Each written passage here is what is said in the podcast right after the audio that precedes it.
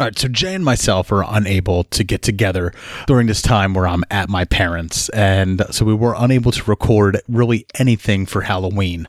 So, what I decided to do was since we've just joined a new network, it's possible that we have new listeners who haven't heard some of our previous Halloween episodes. So, over the next couple of days, you're going to hear a few of these Halloween episodes. Uh, I'm going to start it off with uh, last year's, our movie cocktail special for The Shining. So I sit down with Mark, Rob, and Jay, and we all discuss The Shining, and Rob makes an original cocktail for it. So uh, just bear in mind that this is from 2019. So uh, it was just a few weeks before Doctor Sleep actually came out. So you'll hear us reference that Doctor Sleep is about to come out, but you know, hasn't. So, uh, without any further delay, here is our movie cocktail uh, Halloween special uh, for The Shining. Welcome to Super Movie Brothers. Let's start the show. Here's Johnny. Do you know how I knew your name was Doc? I can remember when I was a little boy. My grandmother and I could hold conversations entirely without ever opening our mouths. She called it shining.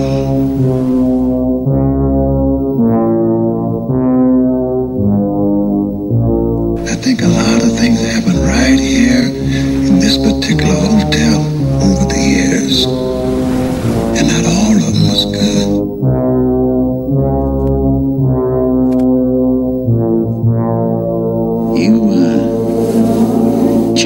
Wife and daughter up into little bits. And, uh, then you your brains out.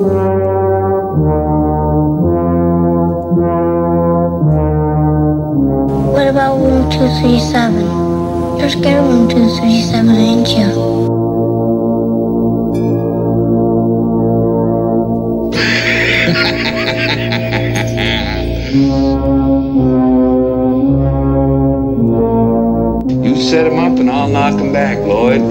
One by one. Your son has a very great talent. I don't think you are aware how great it is. But he is attempting to use that very talent against your will. There's someone else in the hotel with us. There's a crazy woman in one of the rooms. She tried to strangle Danny. Are you out of your fucking mind? Welcome to Super Movie Brothers, episode 176. I think I'm starting to lose track because we're recording so many episodes ahead of time. Uh, this is our movie cocktail episode for the month of October. We put up four movies for vote for paranormal horror. Those four movies were The Shining, The Exorcist, Poltergeist, and the the ring for some reason. Three absolute horror movie classics went toe to toe. The ring came in dead last, as it should. As it should.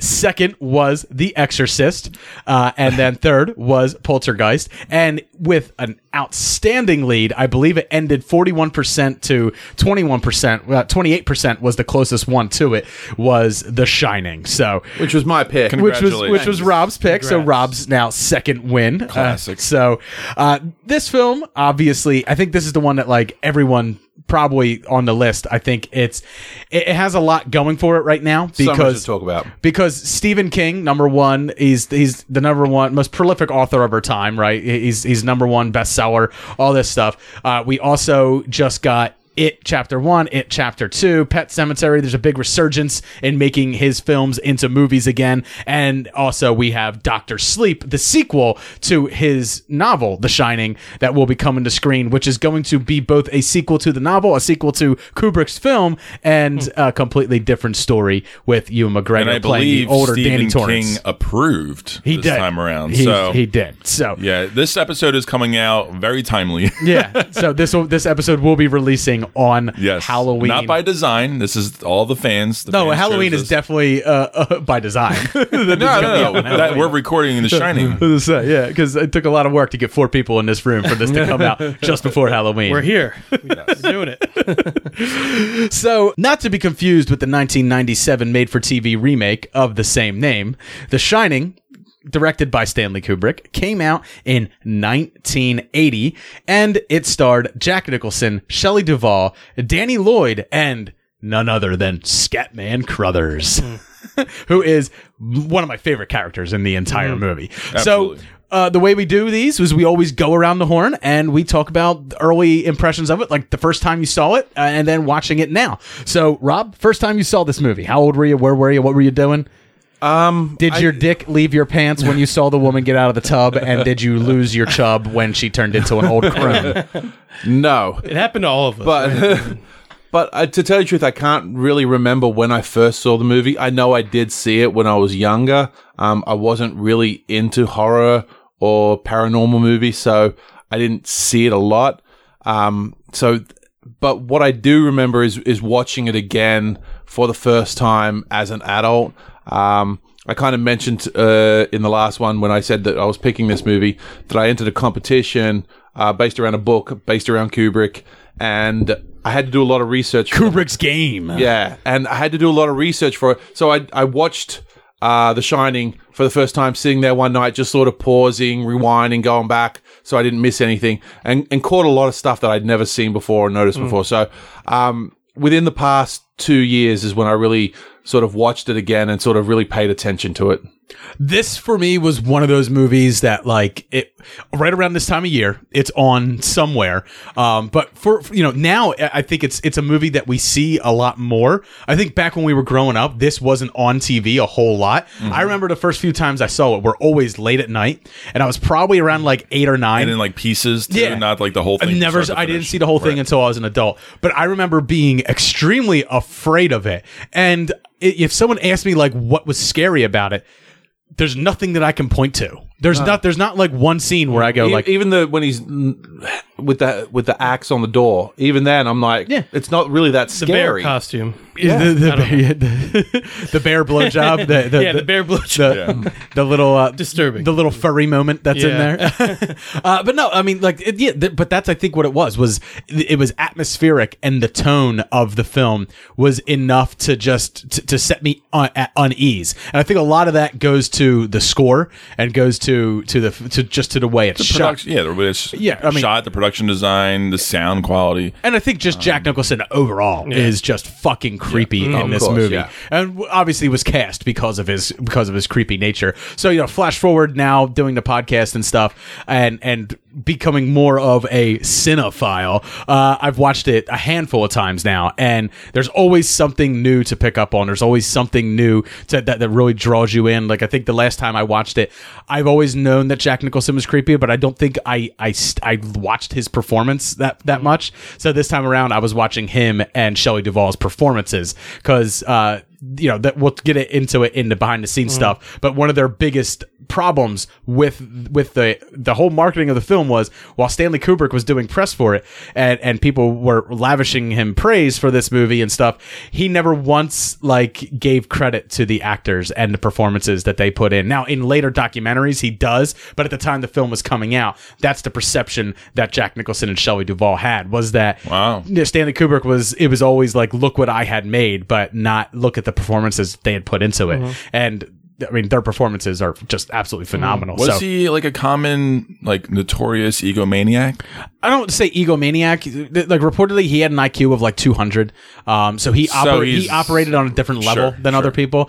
Uh, he everything he did was extremely deliberate. So So, if he's treating he's you, unaware So if he's of- treating you for a, a certain way, it's deliberately. So when he was torturing Shelley Duvall on set for the over a year that this film was was being filmed, uh, it was all just to just to get a better performance out of her. And he even told people, "Don't coddle her. Don't don't go to her. You'll, you'll do you'll do her no help by going to her after I've just yelled at her. Let her stew on it because that's what kept her in that mind space. Wow. So, uh, yeah, I, I- I think that's just you know his his headspace at that point with the film. Yeah, understandable. Mark. Uh, I saw it first time in my late teens, pretty sure, and yeah, so I came to it, I guess, a little bit later than a lot of people, um, but I always knew it was iconic and uh, loved it when I saw it. I mean, so it honestly surprised me a lot. Um, you know, like it's the scene I mentioned with the the blowjob and everything. I mean, stuff in there that's just straight bizarre. That's a moment Um, we'll get into, but it's yeah. a, it's an interesting moment because so much of the paranormal activity that is going on within the Overlook is surrounding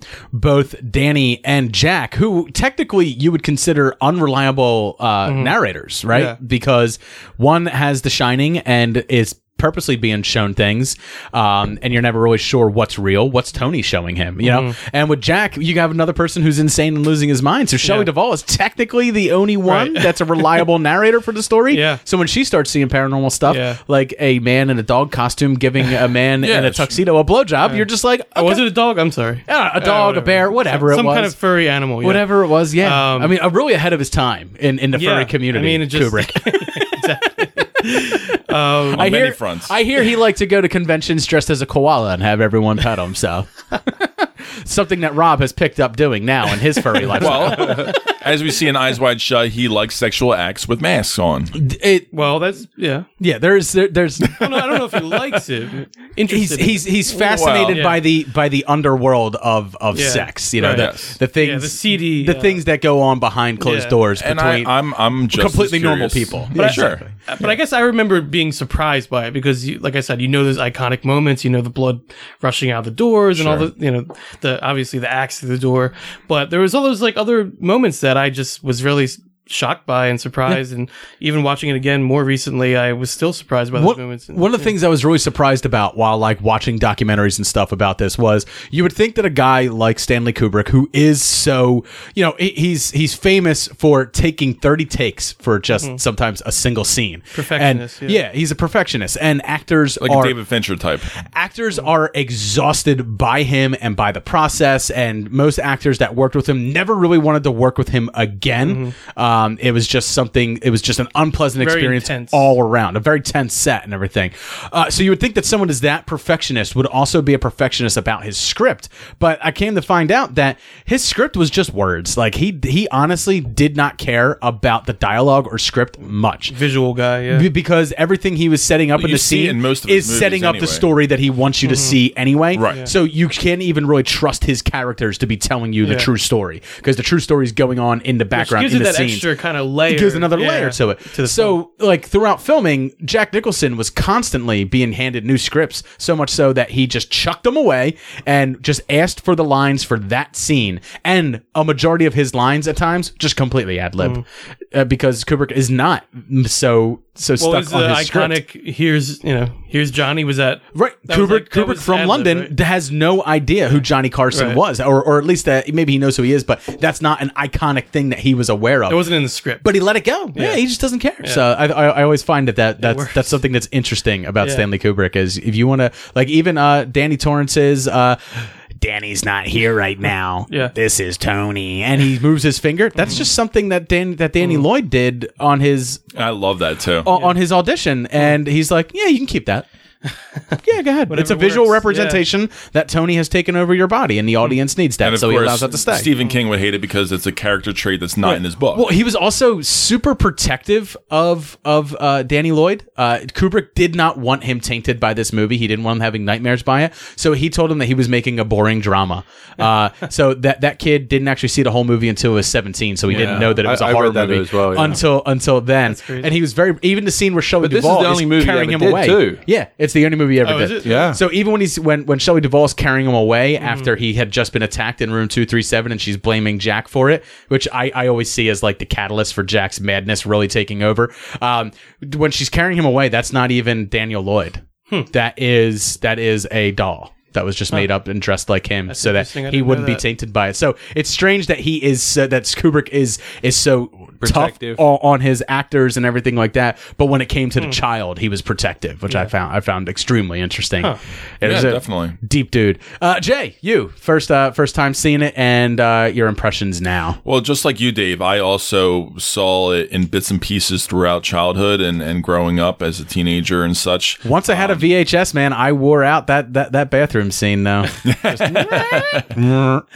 Just, just rewinding it. Kind of like Kate Was it full Winslet in the frame, though? Titanic. That's what I wanna know. no, it was it was full frame. It was it was square. That's the real horror. yeah, we yeah, we didn't have we didn't have widescreen Yeah, TVs know. back in the day. anyway, so It was, um, yeah, and of course, like all you can remember, you know, because it's been a long time before I've seen it as an adult, was just bits and pieces, like just the mood, just knowing the iconic shots and and sounds and stuff like that. But I always never had a full picture of the tone. Now, when we did our double header the other, um, you know, you know, last month when we watched 2001 and then this, you got lots of tone.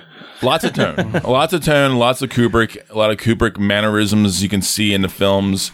Um, and that was the one, number one thing that I you know, I did not remember was just how the actors were, how they spoke their dialogue, Yeah, how it doesn't- atmospheric it is. Because to him, it doesn't matter what right, the dial- and, it- dialogue and it was, makes but complete sense. the And- atmosphere of the Overlook was was all that mattered. Sure.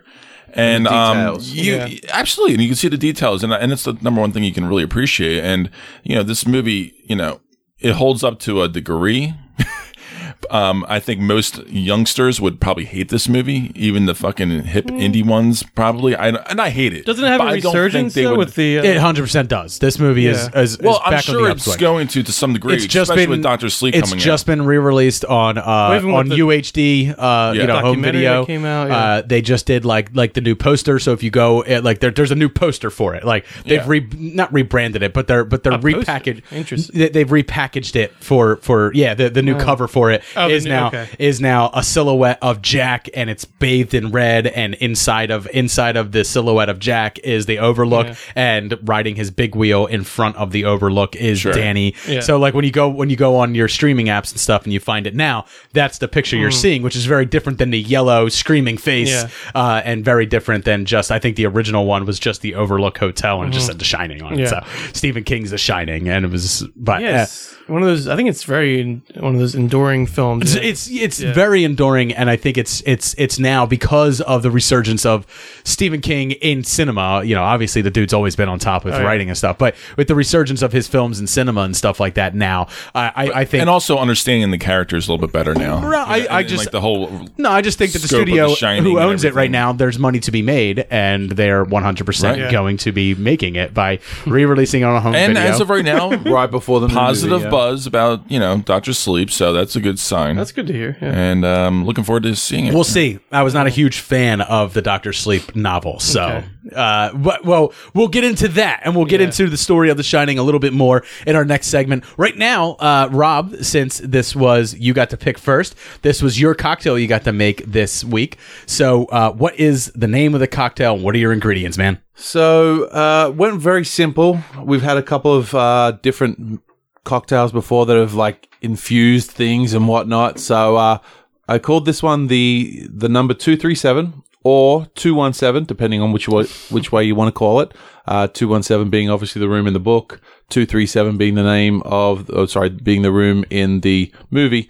Um, Or room? What is it? Four hundred eight. That uh, oh yeah, the other one, the the other room that Samuel Jackson and uh and John Cusack. and John yeah. Cusack stayed in. Oh yeah, now fourteen um, oh eight. That's Fourteen oh Very- eight. We got there. yeah. very simple. I want to do a sort of a theme on the red rum, of course. So I I put in half an ounce of overproof rum. Uh, so not just your normal rum. I went with overproof just to make it that little bit of extra strength. Uh, it is a full ounce of the Smirnoff raspberry vodka, and then you top that off with uh, Canada Dry ginger ale that is the cranberry ginger ale, and then uh, instead of ice cubes, we used frozen cranberries and frozen raspberries. Kind of looks kind of fruity. Kind of looks like almost like a um, sangria almost. Uh, but uh, a good uh, I'm I'm actually enjoying it. So Yeah. I could drink a couple of these. It's very it's very sparkling. Um, Yeah. the the fruit once it melts though, I'm now finding it difficult for me to to, to drink. The raspberries, I think it's the raspberries. Yeah, I've I've I've literally licked the like the, like uh, fruit skin off of my mustache just a few times, and yeah, I don't. It's the snozberries Well, it's the taste end like of- snozberries. It's the end of uh, summer, so I know Yeah. we're going to get into some some different types of drinks coming around. But you know, I figured something fruity, kind of like different. Well, it's dark. It's red. It's bloody looking. Yeah. So Yeah. that's the best part about it Uh, visually. I look, I, I love the taste of it though. So I mean, that's of that's course. the most important thing Yeah. is that is that the taste is there. So I, I do I do dig I do dig the flavor of it. Mark, you digging it? I'm digging it, but like you said, as it gets warmer, It get- yeah. I'm gonna start drinking it fast. But no, it's yeah. good. It's getting tough. It's very good. Jay, All I knew was warmer. I didn't even have a sip earlier on when it was cold. Um, no, I'm actually really enjoying this. It is very, very sweet, and it's definitely giving me a little bit of an upper with all the sugar. But it is, um, it's nice, and I love raspberry, so like I'm all about it. some game. Uh, yeah, we we. I really enjoy this cocktail. Uh, just a little bit. We'll peel you know behind the curtains. We weren't sure whether this episode was going to happen. Uh, it was going to be me and Jay recording up until like zero hour uh, earlier on this weekend. So uh, me and Jay actually came up with an alternate cocktail. I'm not going to share the recipe here. I'm just going to put that recipe up for our patrons over on our Patreon. Good idea. For, for for them to enjoy our our other one. But I will say this: it involves red wine and uh, all the good stuff, uh, Dave. yeah, Red wine and bourbon. it'll fuck you up for sure. So I'll send the, I'll send those ingredients over to had our both of buddies those on Patreon. yeah, you did have both of those tonight, sorry. but luckily, hey, hey, at least we'll be here for a while. We'll be here for a little bit. So let's head over. Let's get into the film proper. Let's start breaking the film down. do it. Red rum! Red rum! Red rum! Red rum!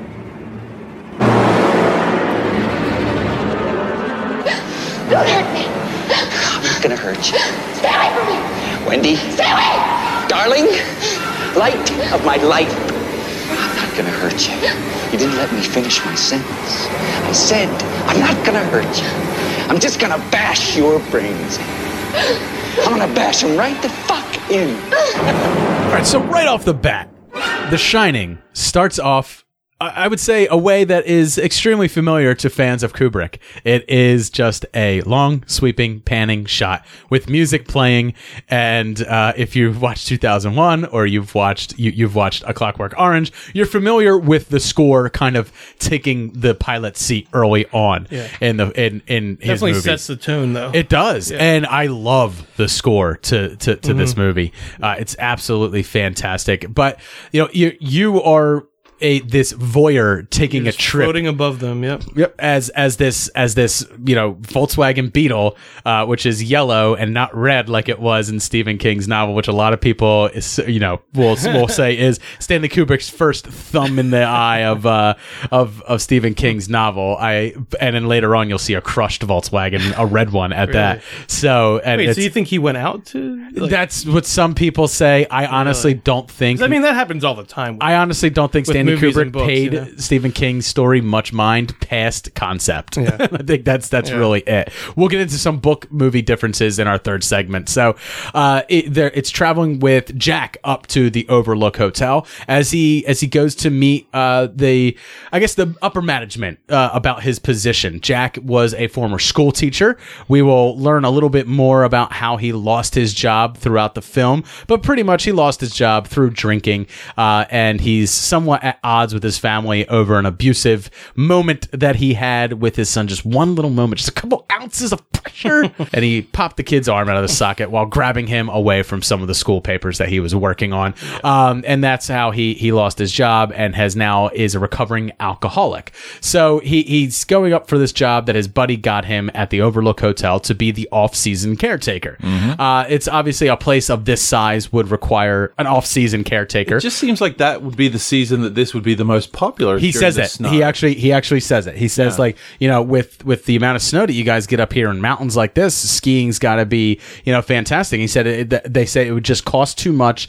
to keep those ro- roads open, and uh, they even mentioned that it, it's they're they're not too far away from Donner's Pass, where where Donner the Yeah. Donner Party Yeah, would have had to Party, pass through there. So it, yeah, it it is known for for getting dumped it- on. it's up there. with mountains upon mountains of snow, and it would just be too costly to keep it open and and and to have search and rescue on hand and all that stuff. So they they instead they they closed down for the season because it's it's a resort more so than than uh you know an extreme resort.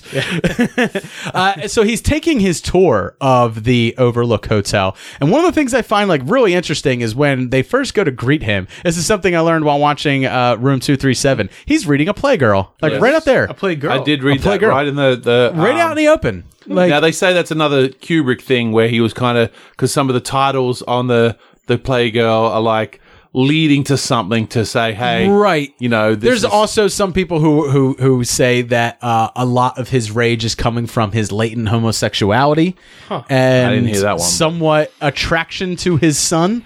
Like that. That's another thing. What? Yeah, there, there, there are so many Okay. theories that go so You deep really into dig this into this film. movie. It's just better to to touch on it and then just leave it alone Yeah. because if you want to fall down those rabbit holes, you 100 percent Uh-huh. can. We, we're not going to entertain all of them here. It's not worth it. In the third segment, there's there's several that we will entertain, but not not not this one. but anyway, so he, he then goes and he meets Ullman, who is who is the the manager of the hotel. Describes to him what he's going to be doing, and he just wants to write his book and stay up here in solitude. He reminds him there's not going to be any liquor around, and he goes, "That's fine. Never touch the stuff."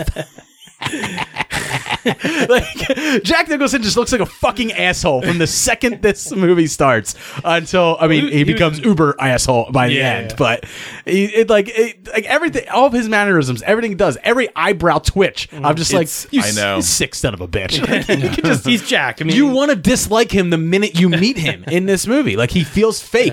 Uh, everything It he's- does, it does. Everything he's doing with these men that that- they're It's awkward. But do you think that's intentional on his part? I don't know. I know. I but- think but it's I mean, more Have you awkward. ever seen Jack Nicholson yeah, in- play in- the in good-hearted any movie guy? You feel like this, like Yeah. with Terms Jack of Nicholson. endearment. Terms of endearment. the, the moment I it. seen that Jack Nicholson, this is the way I feel about Right. him in almost every movie I've ever seen. But don't you I think mean, Kubrick knew that? I mean, I think he was using that, you know, to his advantage, probably. Oh, it's the exact That he has reason why Stephen behind King didn't want him cast, Yeah. and it's the exact reason why why Stanley Kubrick wanted him cast. I could see it both ways, So- honestly, yeah. But anyway, So they return. They return back to, to their home. I believe it's in Boulder. Uh, they say it's in Boulder, Colorado. Uh, you know, home of Matt Stone and Trey Parker, Yeah. who were just little tykes when this movie was coming out. But they were supposed to be a gorgeous place. that's what I've heard. So uh, he's he's getting he, his family's packing up, but Danny has had an epileptic spell, I guess you would say, and has kind of fallen um, catatonic. And the doctor meets with a meets meets with the mother, and she's basically telling him that there's something going on with Danny, but it's more it's more emotional than it is that than it is psychological, that, that it is neurological. Yeah, so he's fine. so they think that the open space and fresh air of the Overlook Hotel will do him and the rest of the family good. They go up there, and uh, this is this is a this this part like really gets me. When they first arrive to the Overlook Hotel, everybody's leaving, and they they are given the tour, and this dude just casually mentions that yeah, the place was built on an Indian burial ground, and they had to fight off some Indians back in the It's day. never a good sign. well, that's that's like any tour has to include that. like I mean, another film that we almost you're, talked when, you- about. when you're only going to be there by yourself, Yeah. you have to include the Indian burial Right. ground. Yeah. So, like a, a- another film we almost talked about, Poltergeist. It took us a little bit of while, a little bit of mystery to find out that the entire development was Yeah. built on an Indian burial ground. Mm. Here, they're just like, it was. Throwing It, it doesn't matter. Let's Yeah. move on. Let Don't me show you the about snow it. cats. Yeah. and the hedge maze. You're gonna And love his- it. Yeah. You're gonna like the way you look. I You're like guarantee it. so, so he casually mentions that that that the that literally the bones of this place are built on Yeah. the bones of genocide, Right. and they move forward on it. Now, mm-hmm. that's another theory that we'll get into. Just in get it a out of the way early. yeah, I know. mean, yeah. You know, you're gonna find out anyway. But hey, by the way, He you know, also- Indian burial. He also ground. warns Not Jack at deal. one point that the solitude can get to some people, and he tells him about Grady, the caretaker from from years ago, oh, who who He's a very open boss. did lose his mind and chop up his family with an ax mm-hmm. but that hasn't happened for years. so we're sure that you, sir, with the crazy You're eyebrows, different. you're You're, different. Yeah. I, can like you. There's something you. About like you. maybe you shouldn't bring your family. No, no, no. Yeah, none of that. So they they they get to spend their their first time alone uh, exploring the hotel. So it's at this point where where Scatman Crothers Hallorann takes Danny into the. I'm the Scatman. And it's definitely one of my favorite scenes of the movie. It is. It is. Uh, Of him and I actually used just his. sitting there I used him and. Danny's voiceover for the for the musical intro and stuff like that because I love that scene where he's sitting there and he's just explaining to him that some people just shine and that's what him and his grandmother called it. Uh-huh. Shine. They would have entire conversations without ever opening their mouths and I, I just love it's it's very poetic the way he's talking but then there's also that hint of sinisterism in there when Danny starts talking about Tony and how Tony tells him to do things and then he pulls room 237 out of Hallorann's mind and starts it flips the whole conversation on him because Danny had been silent up to that point and then he pulls that out of his mind proving that Danny is the And then stronger starts- shiner Oh yeah, yeah. Uh, of and the then two. even says, "Are you afraid of Right. this hotel?" It- well, you yeah, know, like, I mean, not quite like that. There's a little bit more innocence to his voice. well, than I know. that. I, I'm just. I'm not like you, Dave. I'm sorry. But uh, but essentially, that's what he was saying, and or asking. You know, he's like, "What's going on?" And, And- he knows right. something's up. He and knows don't you go in. a- You ain't got no business going in there. so, Scatman Crothers shuts the, the idea of going into room 237 down. Uh, so we kind of get like our first tease Yeah. that, that, that, that there's something sinister Something going on, within yeah. the hotel. And that Hallorann isn't quite willing to tell a small child the whole story.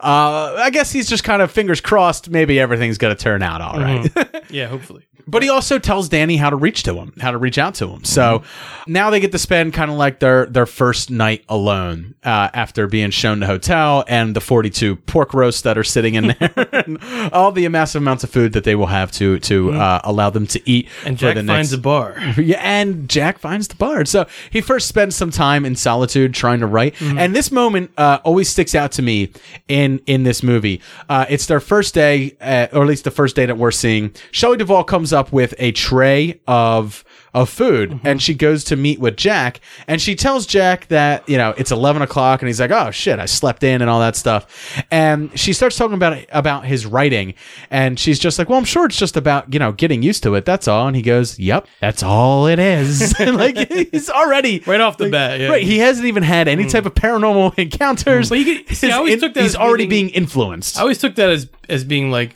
they had issues before they got there, and now they're already starting to kind of come out again. Yeah. Like, but that's just. But also, he beat their be- son. Yes, they had issues exact- before well, coming yes, there. Exactly. Yeah.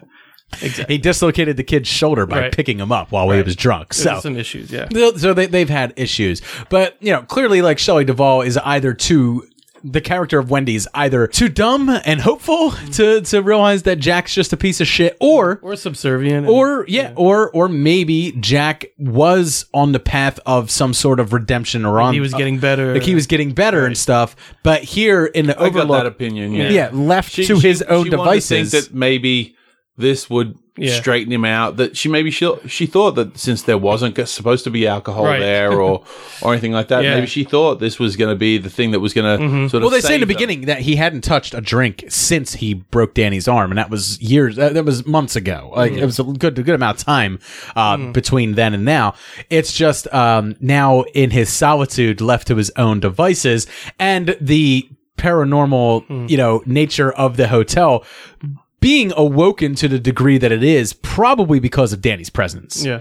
Um, the, the book really gets into the fact that Danny is what wakes the hotel up and is it's Yeah, you Danny get that from the that the book. Oh, okay, hotel yeah, I didn't wants. even realize in that. in the movie, it very much feels like the hotel wants Jack. Mm-hmm. Yeah. Jack's always been there. Jack's the one with the feelings of deja vu. Yeah. Um, it's it's Jack's job in the book to, to kill his family, trapping them there. Mhm. Um, here it's very different. It seems like Jack is the one at the hotel hotel's really after. Yeah. Um, so yeah, now we start getting into the typing, and it, it- I love that scene where he, where Mhm. Shelley Duvall comes in and he's like, "If you hear this sound."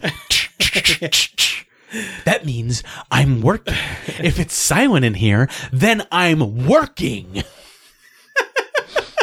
And like the the character of Jack was originally conceived because that is who Stephen who Stephen King thought he was to his family. Mhm. He's had moments where he's snapped, uh, and he even remembers his son at one point playing with his papers after while while he was writing, and he did snap on his son, and he did give him a good a good jerk in the same manner that Jack did. He didn't actually hurt Right. his son or send him to the hospital, but it's something that made him look inside Yeah. himself. So Jack Torrance is the character that Stephen King has always said he's written to be the most like him, Which or at least the most like '70s uh, Stephen King, who was. you know, exactly, which is probably why he's so protective of it. And you know, I mean, everything that uh, you know that an author writes is going to be personal, obviously. But this, I feel like this book to him was probably very personal. It was. So when he saw Kubrick's version of it, And I'm sure- changed it, Yeah, I'm and- sure he took more offense to it than maybe because he, he never took offense much to to the tiny things that were changed, like setting wise. Well, also, or, he wrote the original script, right? Or he did write the original Yeah. script. Or moment wise, what Stephen King took exception to was the portrayal of his characters. Yeah. That was not the Jack Because Torrance that that, he was wrote. him on that was not Yeah. the Wendy that he Right. wrote. So, So he and took it to also, heart. Yeah. also he was denied his his his cameo that he would normally like to do Oh. in his movies. Okay, He- so that. he's not in here. He cameos Where was, just he, about. where was he supposed to be? Do you know? N- I have no clue, but he was supposedly denied his cameo. He could have been the um, the hotel manager's Yeah, assistant. I could see something like that. You know, the hotel manager had that guy right in Yeah. the get go, right next Would've to been him when he perfect. That first was the- opened up the movie. So that was the that was the on season caretaker. That's the guy who was actually testing Jack out. Oh. oh. Would yeah. it- would it- would it- I, I would have liked to have seen better- him as like the the like the policeman down that was like man in Yeah. the radio or something like that. oh yeah, well that's that's You that's that's a possibility. Good. Well, That Our guy dad's seemed on like a he had- murderous rampage. Over. Oh, thank God! I thought that. I'm glad that was over. oh, The Simpsons, The Shining is so good. Uh, anyway, I can't think of this movie without thinking. it's, it's weird that that, that that that is art imitating art, and then now it has superseded the original Yep. art to us. In that Yeah. we grew up in an age with The Simpsons more so than we grew up in an age with The Shining. true, yeah. So our, our recollection of The Shining is tied very like I heavily think of the to The Shining Simpsons. first, and then the. Sh- Yeah. Don't you mean Shining? Quiet boy, you want to get sued? You know how to reach Willie, but don't reach out to Willie between four and five. That's Willie time. Anytime. anyway, Simpsons got its normal Yeah. mention on our show, like it should. Uh, so this is around the time that Jack starts visiting the bar, uh, and he is met by what's that bartender? Lloyd. Lloyd. Yeah, he, he meets My Lloyd. favorite Another character in the movie Yeah. is Lloyd. He meets Lloyd. You know, Mo, give me a beer. No, not unless you kill your family, Homer. Uh, Lloyd. Lloyd is if I do. creepy. Lloyd is creepy, you know, uh, and it's it's that first drink of first off, Jay, you want to you want to jump in. Jack orders orders bourbon. What's he get? A Jack Daniels, Which is what, Jay? Tennessee mash. A Tennessee mash. He doesn't even get what he ordered. Lloyd's a shitty bartender. Wow. I'll tell you that. So already Hey, when you thinks- don't have much yeah. to choose from, though. and of course, true, yeah. Jack Daniels wants to be bourbon. Right. Wants to be classified Well, as. so is the alcohol actually there, or is it? I mean, does that not matter? it's not there. It doesn't It's not matter. there, though. okay. It doesn't matter though. Because I didn't know if he was actually drinking or No, it's it, it's it's the first moment of the hotel. Uh, manifesting. Well, it's, it's Putting the whole its mention of, influence like, over the- Jack. It's mention of the money as well. Like I, I find that's kind of important as well. Like he kind of says to the fact that that he only has a certain amount of money in his wallet to, to pay for drinks. He's got two twenties, two tens in his pocket, his Yeah. pocket, and he wasn't planning on going home with it. yeah, so. exactly. So it, that kind of like dry drives him like okay, so I, I have this much to I can be a spend little light, to- Lloyd. yeah, exactly. Your money's no good here, sir. That's what I like to hear. Hmm. So I wish everyone at home could see Dave's impression. it's uncanny. Can't wait for YouTube. It doesn't sound like it, but I, I know I know I get the eyebrows going Yeah, way up.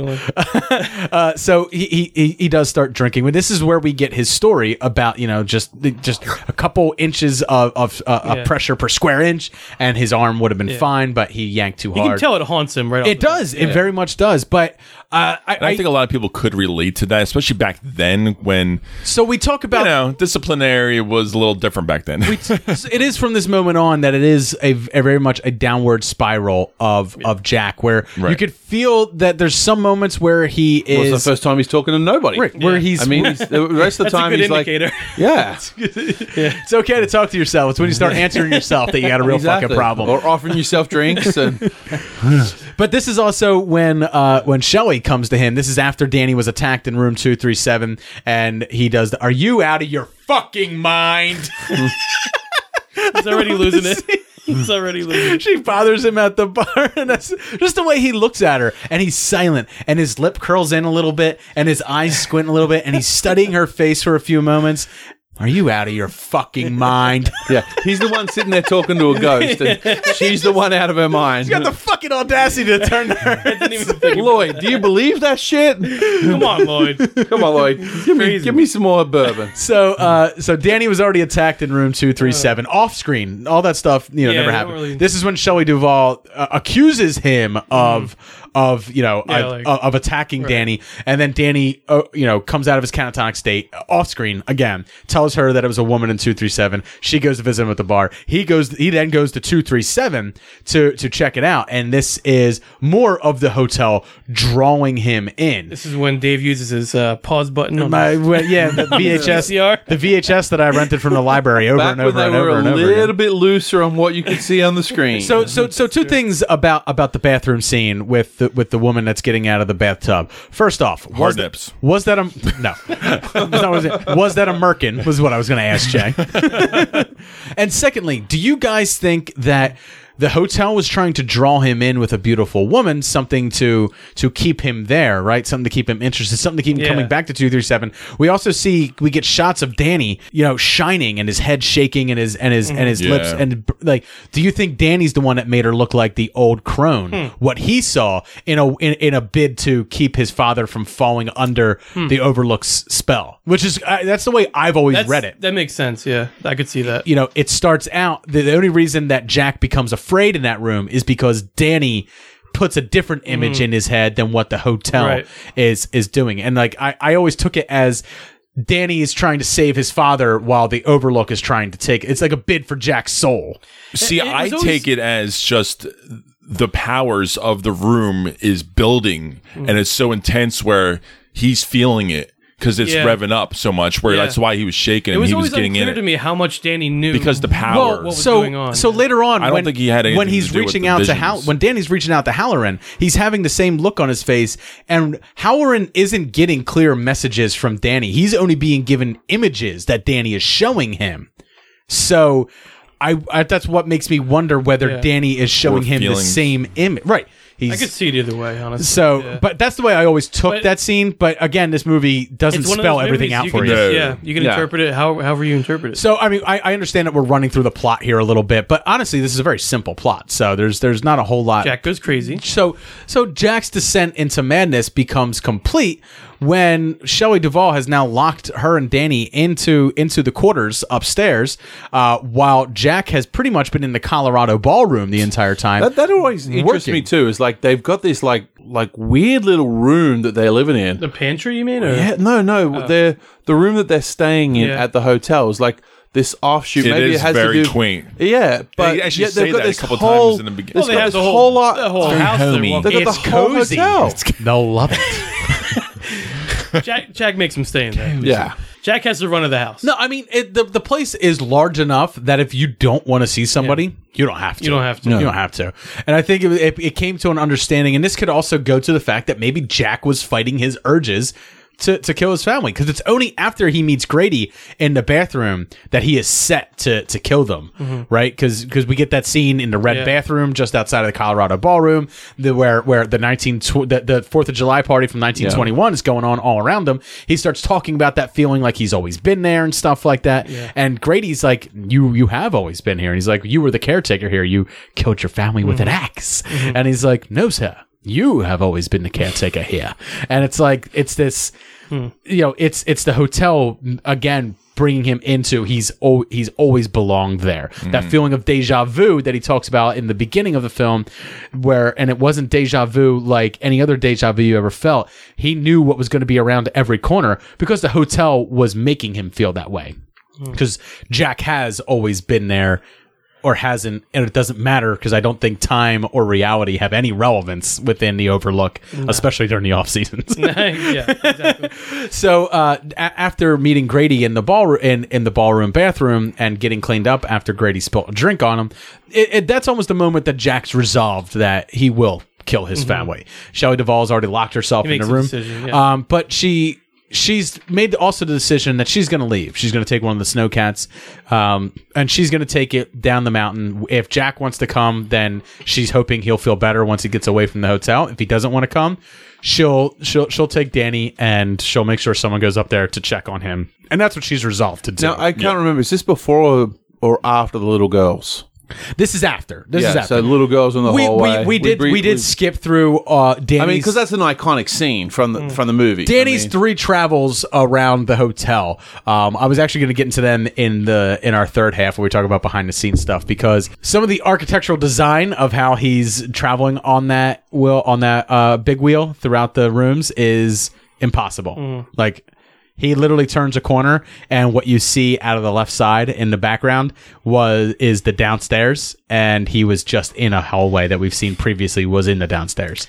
But it So- looks cool. but it looks cool. So, so um it is- but some people say that that's intentional that I think that, it kinda- It might be. that it could be, danny's trips on the big wheel may not actually Mm-hmm. be danny riding around on a big wheel. This may be him traveling the hotel f- you know without his body Mhm. um or sort of going back and forth in time. astral projecting It could be a lot. Yeah, astral A lot of projecting. But that is where he runs into the. That's where he does run into the the two sisters, uh, who you know come play with us, Mhm. Danny. And those were Grady's daughters, who he chopped to bits, and his wife was none too pleased that he did so. Hmm. So he chopped her to bits. At least they were aware of it.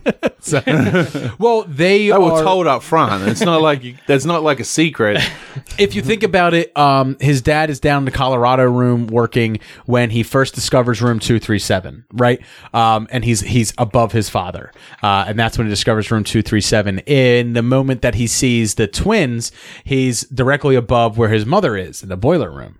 Uh, and so there's like this idea that the twins serve as a warning and are very much tied to Wendy, whereas the negative spirits and everything negative going on around is tied to Jack. So, uh, anyway, uh, now now Jack, uh, Wendy leaves the the solitude of their room, goes down to to meet with Jack, and we get my favorite One of scene the best scenes, yeah, of of the entire movie. Um, she confronts Jack. She's telling him she's going to leave, and this scene reportedly took 137 takes. Mm-hmm. Um, the cameraman have gone on record to say it was more between the lines of 30 and 45, not 127. Still a lot. Still a lot. Still a lot. Yeah. But uh, this is Jack, you know, uh, Jack just coming after Wendy, and he's doing it very slow, and he's very talking to Give me her. that. Just give me that.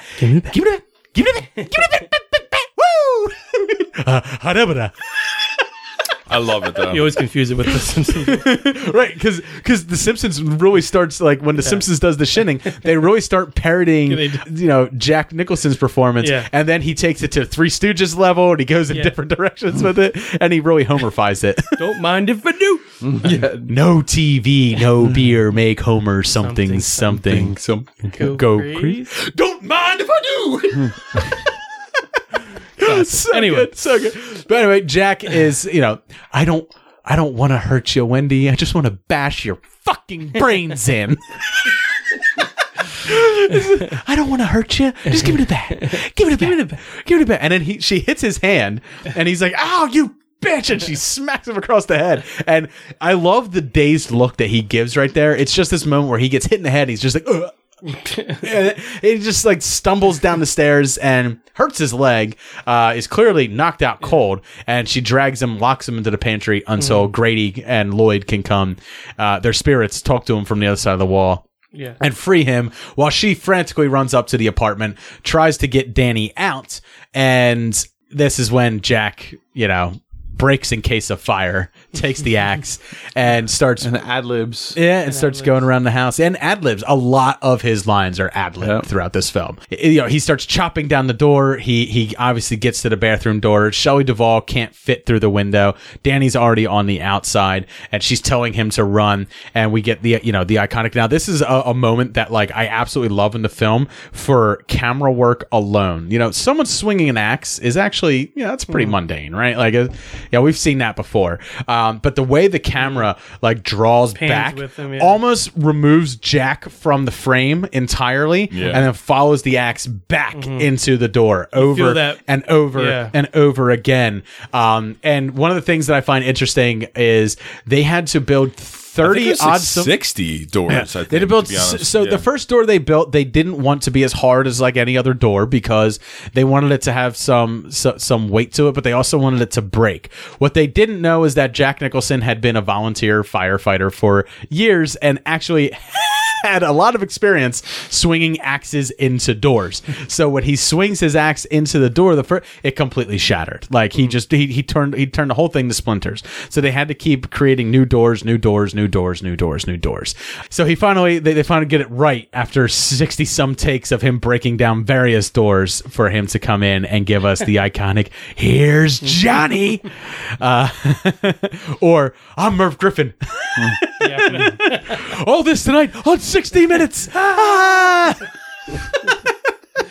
and you could tell that he was, you know, that he'd been doing it for a while because you can see it in his face. He's just They one of my favorite things behind the scenes is like Oh. watching Jack Nicholson Have you seen that clip on keep YouTube? himself Yeah. hyped. Yeah. Like in that moment. Get himself ready for yeah, that. like people were giving him a, a wide berth because he's holding that axe and he's doing calisthenics with it. He's he's doing like jumping jacks with it, and he Give him is room. Yeah. yeah, yeah. He's literally like uh, like off on his own, standing in front of a door, Psyching himself up. and he's just like, come on, come on, come on, come on, come on, come on. You gruesome into son of a bitch, come and get me.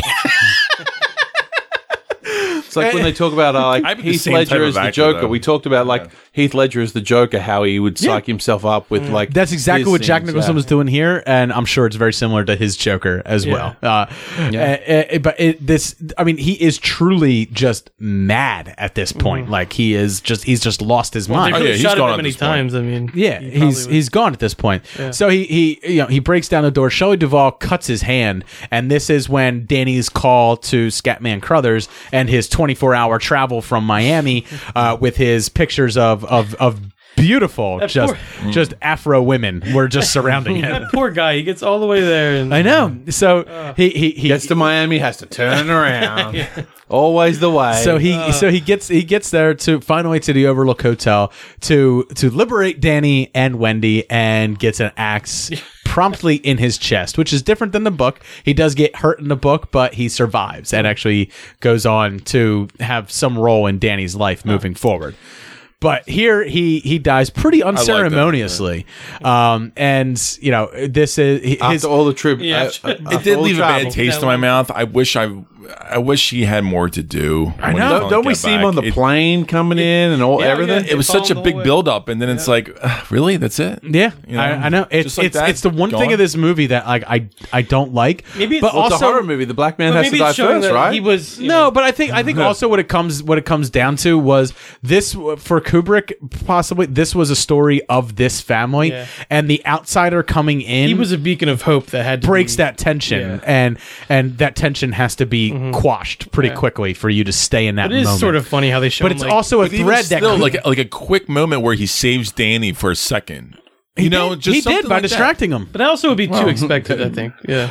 His body serves a purpose to Wendy later on. So Danny gets out and uh, uh, he hides. He hides, and I've always thought that Steven Spielberg had the kids hide inside the cabinets of the kitchen. Spielberg? Spielberg, right? What I say, Spielbergo. Spielberg.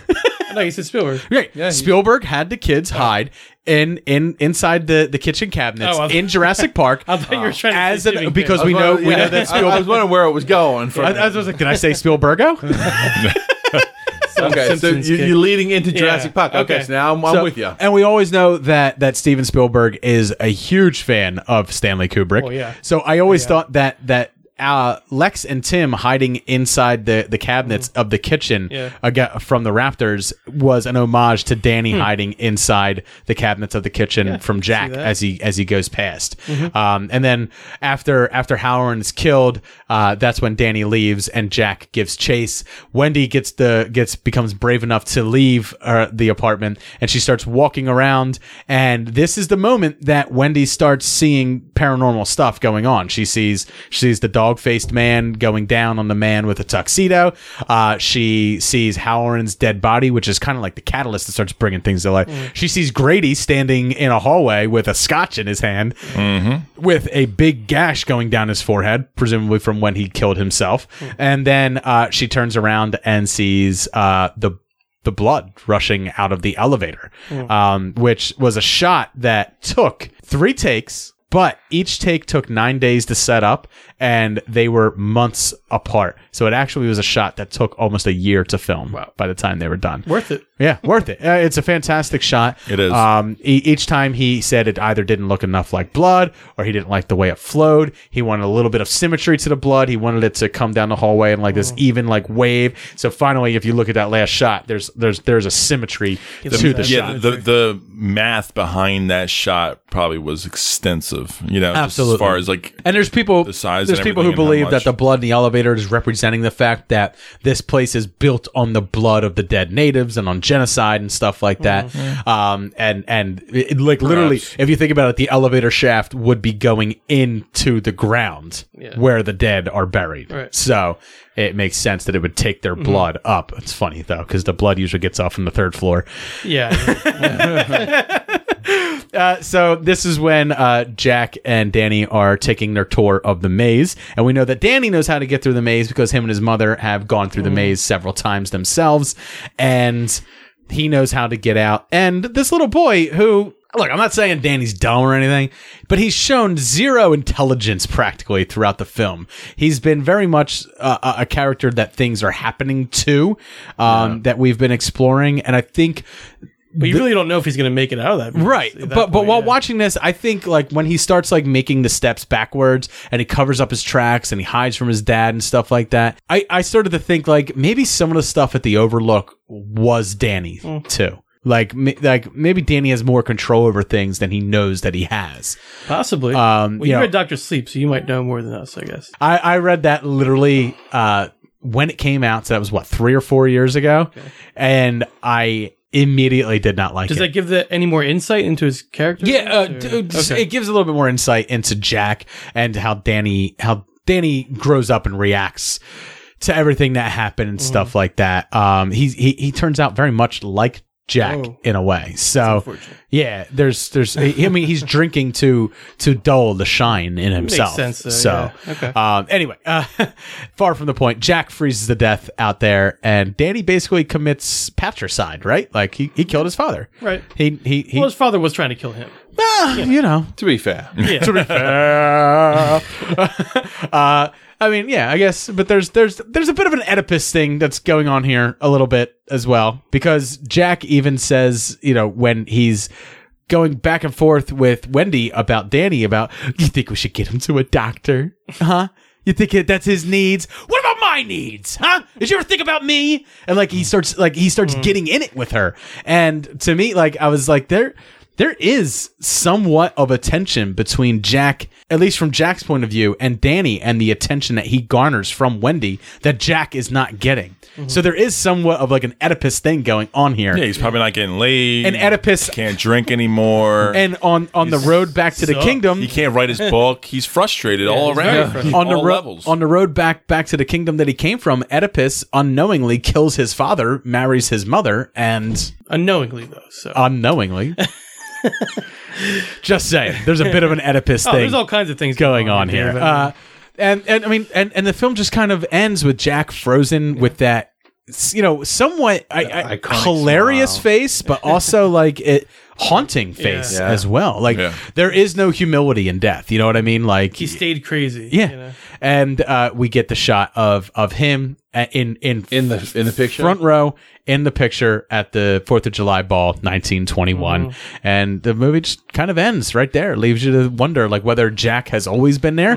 Is that why he had that feeling, Mm-hmm. Or, is he there now? or Because like of what hold over reality does the does the Overlook Hotel have? Because I I and it's a big part of the why this is is And such a success. Yeah. and it is because the the banter talking about this movie after you get out of the screening. You know, You, you don't know if it's the hotel that's doing it all or if it's something more. It's like they don't they don't close that So- book. They don't close that chapter. I'll tell you putting this. an, an ending in there saying, "Oh, it was the book. It was the sorry, it was the hotel that was doing this the whole time."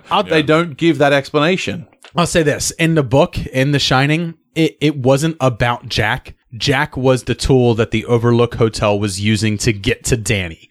Um, it was all about Danny. The Overlook Hotel's power was amplified by his presence. It needed it needed Danny. It was awoken by him and his shine. So they wanted Danny to die so he can stay there forever, essentially, there- there's there's different and well, let, all right. So we're to stay there and so run. now that's over. Let's head over and let's let's get into our final bits of this. No TV and no beer make Homer something something. Go crazy? Don't mind if I do.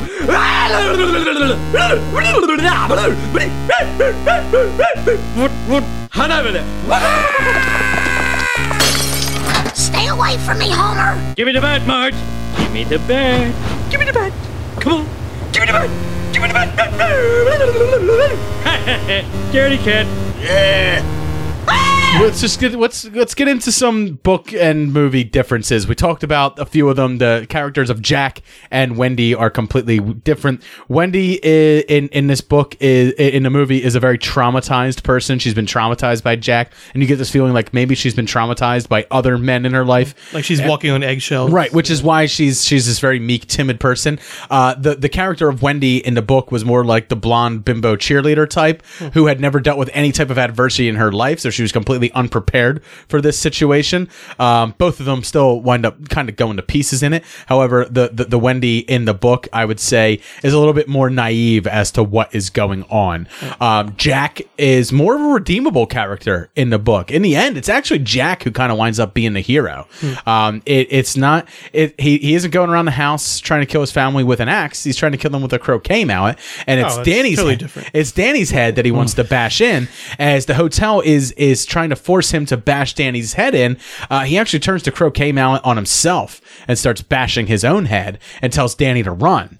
Uh, and there is this metaphor of the boiler, like he is the caretaker, and we see in the movie that Shelley Duvall is the one down in the boiler room, like you know, messing with the boilers and stuff like that, burning them at certain times to to both heat the hotel, Doing the work, yeah. but also that he was supposed to be doing. that he was supposed to be doing. it. Yeah. That's also part of the book as well, but they use the boiler as like this metaphor of like building pressure and it, it lets off steam and and the steam comes out as like this high pitched whistle and stuff. So when he starts neglecting going down to the boiler and and firing them up from time to time, pressure builds up mm-hmm. and eventually the boiler Metaphor. the boiler the boiler blows and is what catches the whole the whole uh, out overlook on fire. Hmm. And it happens right after he balks on killing Danny and allows Danny to hmm. escape. So it, it's it's like you know if if if the overlook can't have him no one will. Mm-hmm. And it burns itself to the ground Jack dies in the flames um, uh, also in the book we know that instead of a maze it is it is hedges that come to life which Stanley Kubrick wasn't actually against the hedges coming to life uh, he just didn't see how he could make it How he could look shoot it, yeah. how he could shoot it and make it look in, correct for the screen. You would have to do it through sound. Exactly. There's just no way. Exactly. So he he, he decided to go with the maze instead. Uh, also, there's a moment with a with a wasp's nest on the roof, where Jack like this is sort of like in the inception of him like teetering on the edge, and the sound of the buzzing is also meant to like represent his madness and stuff like that boiling to the surface. Uh, so he's a much different character in the book, a little bit more redeemable, uh, and, and and it does take quite a bit for Jack to fall down the rabbit hole of madness than it does in the. It, Well, Stephen it's King likes to write a lot of pages, right. So, So sure it, it, it was always gradual. It was always something like in the movie. It's something that's brewing right underneath Jack's sur- surface. Yeah. In in in the book, it's something that the Overlook has to draw out of him Mhm. and, and and reduce him to these animalistic nature that that that he is. Um. So that those Books are, are, able to convey that kind of stuff. a little bit exactly. Those you know. those Yeah. th- those are just 90 minutes. Those are some of the major differences. Two two hours and thirty uh two hours and thirty two minutes. The, Oh, the movie has. Wait, this this is two hour and thirty two minutes. Shining is two hours and thirty two Wow. minutes. Yeah. Well, it goes by quick. It does. It does. So Did not realize that. So th- th- those are just like um, there's a ton. Like we could sit here forever and go about the the Actually, Doctor Sleep is two thirty five. yeah. We, we can go through all, all the all the you know all the gritty details of the difference between be, between the books and and the movie how but those are like the th- those are like some of like just like the main the main things that, that Jack and Wendy are kind of two completely different characters than the way they're portrayed But I think in the film This movie's all about the imagery. I mean, it's like I said, iconic. I mean, just think of all those different shots in this film. That's just you know, if you like want to see the part of cinema history. if you want to see the fateful uh, Stephen King adaptation, just go watch the made for ABC movie, Yeah. The Shining. It's four hours long, I haven't and seen it's that one. nowhere near as good as not as as, this. memorable. I'm getting. Well, that's. It that- I sucks. mean, look at It flat out look at sucks. almost a lot of Stephen King's movies that when he tried to put the ones that were like very faithful to his books, Mm. they're like hours long. I mean, the Langoliers. the Langoliers. His uh, books are well, just inherently you know, different. just you know? like It's not- to This- get all that information in, you have to have well, they're always a they, six to eight hour movie. they're always they're The always Stand. Different uh, animal. I mean, yeah. look at the stand. mini series events is what they used to Yeah. be Yeah. on on which uh, a- actually makes more sense in the film. I would say. Yeah. for the most part. Hundred percent. Yeah. So th- those are just our, our major differences and stuff like that. Uh, I think we went through like a lot of like the behind the scenes stuff. You know, we we we, we went through some of the most interesting on a stuff. lot of it, yeah. we touched on a lot of it where you know the actors and their ad libbing and stuff. We talked we talked about Stanley Kubrick torturing Shelley Duvall. Which she did say made made a better performance, right? Right. She in in the end she did go back and say like you know it's very yeah, like It's it- effective. it, it was it, it was for the betterment of the film, mm-hmm. and she was a better actress for And at it. the time, but at the time, it was weren't doing that kind of stuff. Mm-hmm. Uh, you know, even- so this was kind of new. Even Scatman Crothers for a lot of his scenes, like uh, he had to do multiple, multiple, multiple takes. His next movie was Bronco Billy, I believe it was, and it was directed by Clint Eastwood. Hmm. And Clint Eastwood is the opposite Oh, of Stanley Kubrick. opposite. One He and done. He's the easiest. he guy takes ever. one take and That's moves good on. enough. Moving and on. Uh, He's like, you good with that? I'm good Scatman with that." Crothers when he did his when he did his take when he did his one take for for Bronco Billy and he was told that they're moving on to the next scene he broke down and started crying really? yeah he broke down and started crying because Thank you. Right, right, uh, th- like he had no Happiness, or he had he no was clue just- he had no clue that it could be like this wow. all he knew was the abuse of Stanley Kubrick But was Kubrick like that on all his films? Like, I feel like this is I've the only heard one I that. I've heard Yep. that. Yeah. 2001 was exactly the same way Even right, and even yeah. with Eyes Wide Shut, I think it does come from him. All of being, it. All it of was them, over an yeah. hour. They, o- over a year, they filmed that movie. Yeah. I think it comes from him being such yeah, a but some, perfectionist and just, right, but, but sometimes the takes that you're doing, you could be acting perfectly, but he doesn't care what your acting's doing. He cares about that light. What is- Mm-hmm. Yeah. There's, I don't know, it's casting a weird shadow. I mean, we need to change that. Yeah. let's do I another guess the thing. studios were. It could giving be the him littlest thing, and it would and it would set studios the whole. If you Thing think about it, funding back when they were shooting on film, that's expensive as It- shit. That's, that's exactly what I was thinking. That's yeah. expensive as hell. Um, now on so digital, that, doesn't just- mean anything. It's but just that time. also shows how much clout he had at that point, because that the fact that he could just shoot rolls and rolls of After Doctor Strangelove, uh, and I, time and manpower. after Doctor Strangelove, I think he was given a, a, a ton of Yeah. leeway. Like I, that, that won Oscar. So I mean, like that, Definitely, yeah. that, that was the moment where everyone's like, yeah, just right. Do, Go ahead, do your yeah. thing. Yeah. you're dealing with something. It's also why, like, I mean, how many directorial films does he have? Like ten. Like he, he it's not like he this Mm. Yeah, he dude has directed like a, a not the most prolific. one every five, six, sometimes even taking decades off Mm. Right. between. He was between more stuff. quality over quantity. Exactly. yeah. Exactly. So, um, so yeah, we, we, we did we did touch on on a lot of that stuff. One of the things that we didn't touch on was like the crew and how the crew deals with things, right? So, a lot of this film was filmed on Steadicam, and Mm-hmm. uh, the the the gentleman who who who invented Ste- Steadicam. I I I know his last name is Brown. Uh, he signed Rocky? no, Rocky Brown. Oh, so he signed on for. We're getting to Rocky. Give me a second. He signed Well, that on. was the first one. He he signed on for six months to be on this film, and everyone told him, "Yeah, it'll be six months." Kubrick's like, "It'll be six months," and everyone else who had worked with Kubrick before just laughed at him and went, "Why? You get another gig?" He says, "Yeah, in six months I have to go film Rocky two over in Philadelphia," and he's like. Yeah, You- you not- ain't gonna make that. You're not gonna make that. This mm-hmm. fil- th- th- this film's gonna take over a year and a half to film, and he's like, no, it won't. Six months go by. They haven't even shot half the footage they need to shoot with his Steadicam, mm. and he is now on a flight every Friday night going over to Philadelphia so that he could film Rocky come the morning, and then he was on a flight back Friday night so that he could start filming The hmm. Shining again. You're never leaving this hotel. Yeah. so, and he did that. He did that for now. Rocky only took six months to film, so for six months he did that, and then he still had to come back to Man, Elstree Studios and film the rest of The Shining. Kubrick and then going work, working with Stallone. That's a funny trivia. Yeah. I like that. That's So- I never heard that one. So uh, on on top of that, like uh, Kubrick filmed this movie in sequential order.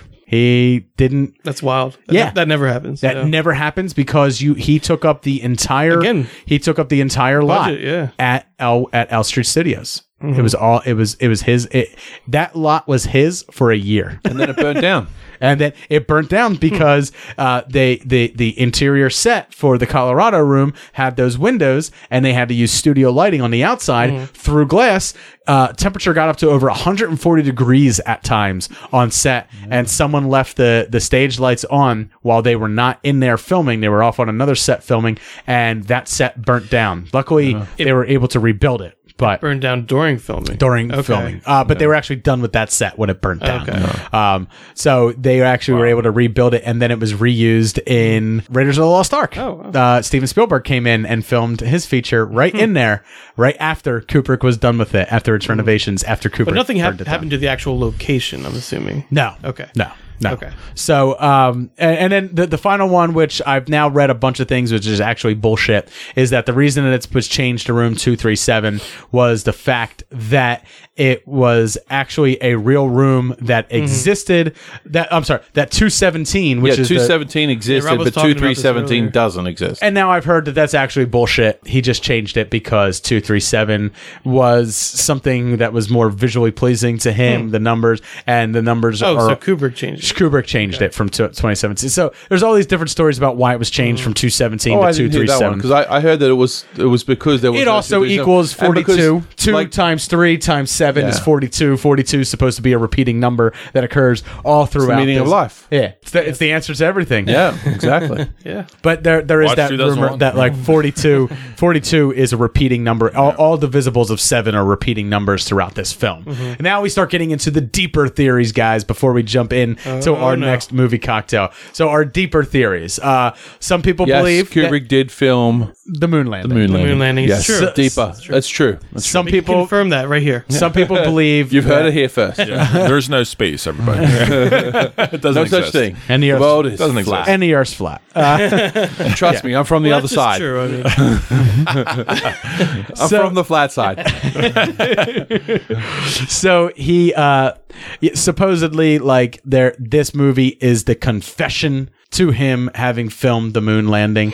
Uh when you see when you see the the the key uh for room 237 it says room n little o 237 and 237 was apparently like the room number for for the soundstage that he used Oh, while filming the moon landing Well, then really you've got going- And then then if you've you got take the- Danny's je- Danny's Apollo sweater at one sweater. point says Apollo 13 if you take on the it. inverse of room NO237 and you kind of scramble it just a little bit, and then you also leave that there, then it becomes moon room. Um, there's also a guy who, who went through all of his shots from 2001 Space Odyssey and the way he used matte painting and then foreground set and stuff like that and hit it almost seamlessly throughout 2001. And then you watch the moon landing in almost all of the scenes in the moon landing. Someone can pick out the matte painting in the background and the stage in the front. you can really And go down the rabbit hole. with You this can really go movie. down the rabbit hole with this movie. Uh, do I think oh, we with Kubrick in general. Yeah, do yeah, I think true. we went to the moon? Yes. Uh, and even this guy who comes up with this theory said we went to the moon in 1971. We did not go to the moon in 1969. Kubrick actually filmed that one, but we did eventually get. Have, have you seen that meme that, that basically says something to the effect of like, uh, yes, Kubrick filmed the moon landing, except he was such a perfectionist that he actually wanted to go on location to film, so he went to the moon. I didn't see it. That's pretty good though. So, do we believe that theory? No, but if you want to jump down the rabbit hole of theories, the the documentary on IFC Room Two Three Seven, that's right up your alley. Yeah. Um, there's there's a lot of stuff in there. Supposedly Kubrick was reading subliminal message, you know, books, uh, you know, how advertisers were using subliminal messaging to to sell their products, and he wanted to infuse that into the film. So there's a, you can pick out a whole bunch of subliminal messages that are put in the film, like including including uh, when the shining title that rises above the screen in the opening shots. Uh, Kubrick's face is actually airbrushed into the clouds, according to some people. Uh, so there's a ton of like Oh, subliminal. come on, that's like all the penises that you see in Disney movies. Do they Well, really true, exist? actually. Yeah, but but animators are dirty people. I think animators Yeah. actually admitted to that. Yeah, animators like no, no, I mean they, they just wanted to come up with a design that was otherworldly and did it look like a penis? Sure. Did they intentionally make it look like a penis? No. Are they dirty fuckers? Yes. Yes. Uh, But also in the Lion King, it doesn't say does- sex. uh, it says SFX, SFX that's for special effects. So anyway, uh, move, moving on. Um, So the- these things exist in a lot of different movies, but Right. particularly this movie. Right. sure, so there's a ton of theories. You can go watch documentary 237. One of the theories that I actually do subscribe to, though, is that this film is an allegory for genocide. Mm. And uh, the whole point of it is that he's making you care about singular characters because of Stalin's quote um, a murder is is the death of an individual, but a genocide is a statistic. So that was his feeling. He was actually researching his own Holocaust movie at the time, which he never wound up making. And then when Schindler's List came out, he said, "Well, there's my excuse not to make it because someone else already took it and did it better. So I'm not even going to bother with this Holocaust movie that he was working on." But he was working on a movie that was about genocide throughout throughout human history and stuff like that. And if you think about it, if you overlook being built on an Indian burial ground, the blood and and being built on the bones of the natives, our entire country was Mhm. was built off of that genocide and all that stuff. I do subscribe to Stanley Kubrick putting those elements into the movie, Yeah. whether it was the driving force. No, I mean this Not the dude main focus. Right, this dude It's supposedly there. had an IQ of 200. So if he with that IQ, he's fitting in multiple, multiple, multiple layers, and anyone can come up with a theory about any one of his And they're movies, gonna. and then Mm. take take shot by shot things and and, And and prove themselves find right, ways to yeah. prove themselves right. Yeah. Is what it comes down to. So uh, The Shining, guys. I mean, is this one of the most prolific horror movies of all time? Like, is this top ten horror movies? Yes. Yeah, I'd I say so. I think so. Like, uh, Oh, you know, absolutely, yeah. I, I, you know, like I, I put up The Exorcist because I mean that is like That's up like there, too. I mean, that's, like the number one of like all time. That Rosemary's Baby, The Omen, like Mm-hmm. these are like classic horror movies that not only you know are th- there there is no camp to them. There's no kitsch to them. There's no there's no cult status of them. It's effective. They are uh, like these are horror films, big budget horror films that hit a wide audience and Mm. And hit a nerve. and and garnered you know attention from both critics and, And audiences have by the time they came out. gory and Yeah. horror filled with blood. I mean, uh, this had blood in it, but it didn't have to be. It didn't be, have to be the blood filled horror movies that we see these days, where like. If you don't see like a bucket of blood within five Right. minutes of You the know, film, it's you're not- it's not a horror movie. Right. It's exactly. not too long after this that the slasher is born. Right, this comes out in 1980. Four years later, the American Is Jack slasher. the first slasher? Whoa! Did we just come up with something? no, there was actually slashers in the 1970s when you think about like Last House on the Left Yeah, and oh, uh, definitely, Texas Chainsaw Massacre. So, Yeah. Yeah. so there were slashers before this, but it, they were definitely cult films. Mm-hmm. Uh, but it was it was not too long after this that Freddy and Jason and Michael But Myers. Well, yeah. Myers was 19 was 1979, Right, so right, even that, Yeah. Mm-hmm. while it was cult, was still was you know that stuff was still brewing there. This was kind of like the the true like last like psychological horror for a long yeah, time until we started getting guys like Fincher and and we started getting new filmmakers later on in the early 2000s paying homage to it. You know, the the, the but the slasher type film ruled horror for so long after this that it's really like it was really like this. Well, when you smart think man's about horror. it, like how long this was filmed and developed and made, maybe all those other movies were made after they first heard about The Shining. no, no. I'm just saying. No. Theory debunked already, Jay. You're wrong. We don't need a Netflix documentary on this. one. Anything that comes out of my mouth. So uh, we got a category for next month. Next month is a little bit more lighthearted. One of our patrons wanted us to do 90s action Oh, films. yeah. And this, Saw be- that. this became like a little bit of a problem, right? Because we were like, well, do we say like 90s sci-fi or like, you know, 90s like Yeah. bombastic How action? specific do you want It's to be? general. It's it, but yeah, it's, it's very general. 90s action. So literally any action film that came out in the 90s is on the Oh, board. so many to choose from. I kind of wish it was a little bit more specific. However, I don't really care. Why? That's the whole point. So it's many just good like ones that- there's Wow. so many different things that you can Yeah. choose out yeah, of it. I'm I'm, o- I'm okay with going generic every now and then because we can we can hit a wide scope, and if we always want to come back, we can say '90s sci-fi movies. Now, of course. obviously, continuing with the rule, any movie that has ever won a movie cocktail before is off the table. So no Yes. point, no point break, no, no- point break. You know, yeah. So uh, any any any movie cocktail that's already been that's already been done, we're not going to redo. Jay, you're first up for '90s action, man. So what did you pick? Terminator 2. You son of a bitch, man. of course. I, I think this is the one that all of us, when we say 90s action, immediately like our brain shot to, right? Because Um, mine No? actually went to the one that I picked, but I'll I'll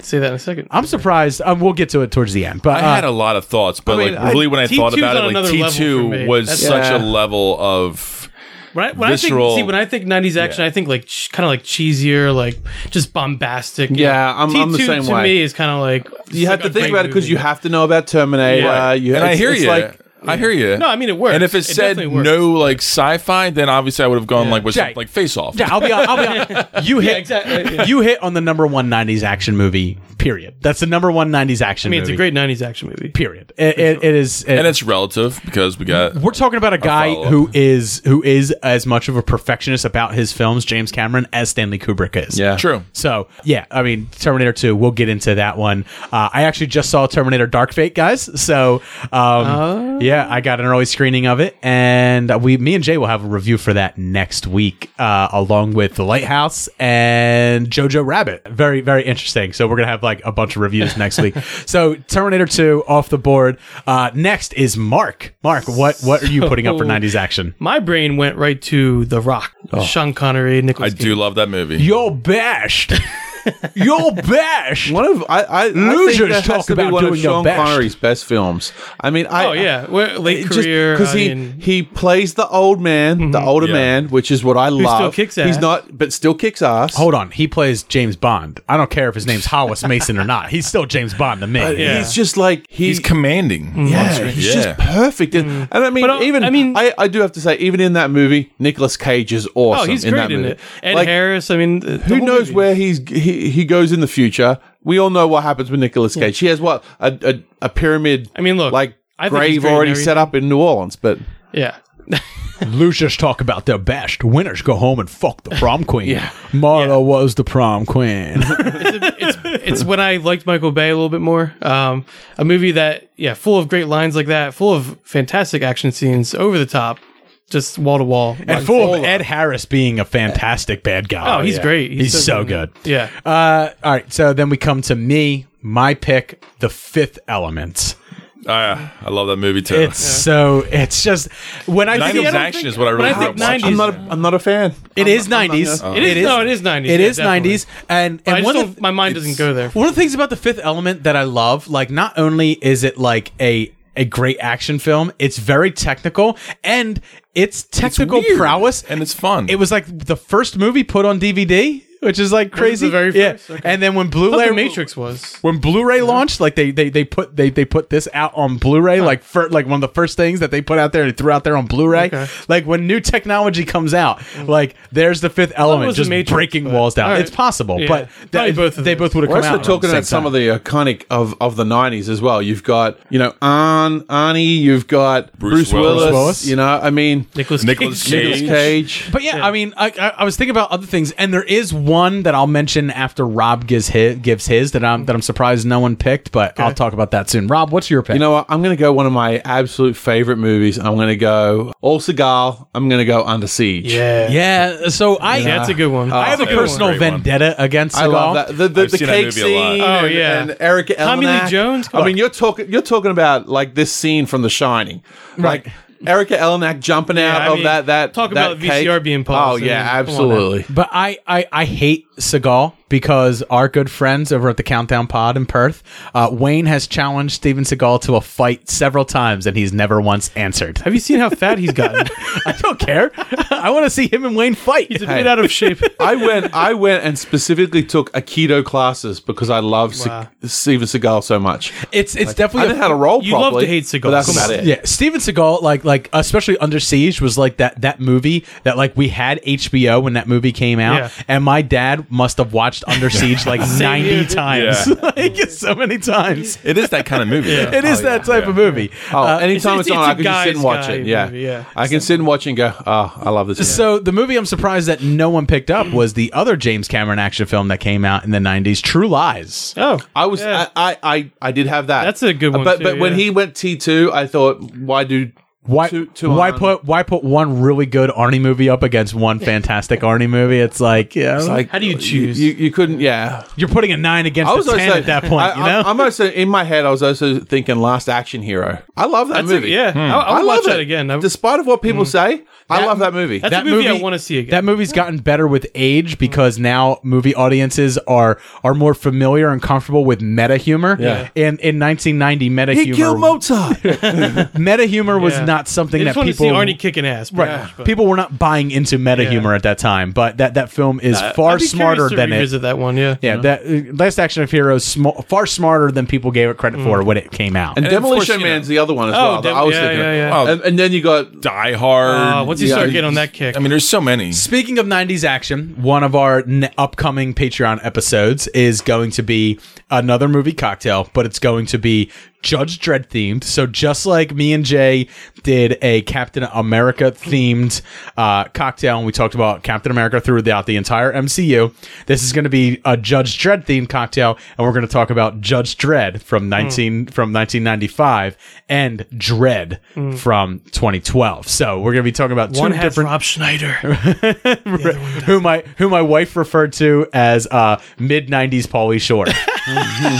Wait, but wasn't Pauly Shore mid? yeah, he was on his Well, I way guess out he at was- that point. Yeah, you know? that's, that's true. Okay, He's like mid to late '90s Replacement. Pauly Shore. that checks out. Weed in the juice. Look, Encino Man's great. I'll So give that's it. so that's going to Yes. be coming. Uh, uh, maybe if we come back and we next season we do a '90s sci-fi action film or '90s comedy would be good. or too. the or '90s comedy. probably pick Encino Man. Some somebody puts somebody puts up Demolition Man because I would love to do a Demolition Man that'd be a cocktail. cool one. it was far smarter than what people have given it credit well for. because Yeah. in Have we done a romantic comedy yet? Yeah, we did. Uh, for season one, we did romantic Yeah, comedies. that's right. We did uh, Love and Other. No, not Love and Other Drugs. The one with Ryan Gosling and Steve Carell. Oh, Crazy Stupid Love. Crazy Stupid Love. We did Crazy Stupid Love. So, uh, but no, uh, I I definitely want to do Demolition Man at some point because like as a kid in the mid '90s, Demolition Man, and then the following year Judge Dredd. I know Judge Dredd's a fucking terrible movie. Don't get me wrong. I'm not sitting here defending it, but I still love it. like I just watched it a few days ago. so, so that's it. That's gonna do it for for us tonight. If there's anything about The Shining that we missed, and there's a ton. Oh, man. Anything that you would like us to discuss, reach out to us on our socials. You can reach out to Super Movie Bros over on Twitter at Super Movie Pod. You can reach out to Jay on Facebook, Super Movie Bros Podcast on there. If people would like to uh, rue and lament about anything that Mark said, Mark, where, where can people find you? Uh, I don't know if I should tell anyone. No, uh, Cult Movie Cult uh, is my podcast, and we just started up a new series. Uh, I'm really excited about. It's about one hit wonders in the world of cult cinema, and uh, just posted the new episode today. So um, just doing that right now. Yep. Awesome. Yeah. Have you seen Jay and Silent Bob reboot yet? I have not. Didn't even know it was out. Uh, it, it was only out to, for Fathom events. Now they Okay. are traveling the country. When they come to a city, that's when it gets released in that city. Okay. So they will be coming to Philadelphia in the next couple of weeks. So well, we talked about Clerks on the show, so we'll Yeah. probably check that out. keep yeah. your eyes open. Uh, sure. it- I'd be curious to check it out. It's it's uh, our review was positive. I'll just I'll Okay. say that much. So Okay. so I, I would I would like to hear your Yeah, take on it because for I think it's it's a return to form, but also like mixes in enough new of what we know about Kevin Smith. I'm assuming it's very meta. Am I? am It I right is. in that? It is. Okay. But it has far more heart than you would Hmm. expect from from from the movie that you're presented. Okay. Which which I I really enjoyed. Yeah, I'll check it out. Uh, Rob, where can people find you? Never mind. Fuck it. Yeah, no, I'm, I'm, Dave, you do this. I'm every here. Time. I'm here. So He's here. catch That's me all that here. matters, man. I'll have you on my show, man. They can find Rob here at Yeah. Movie Cocktail. Find him here, man. So if you want to check On out several failed podcasts.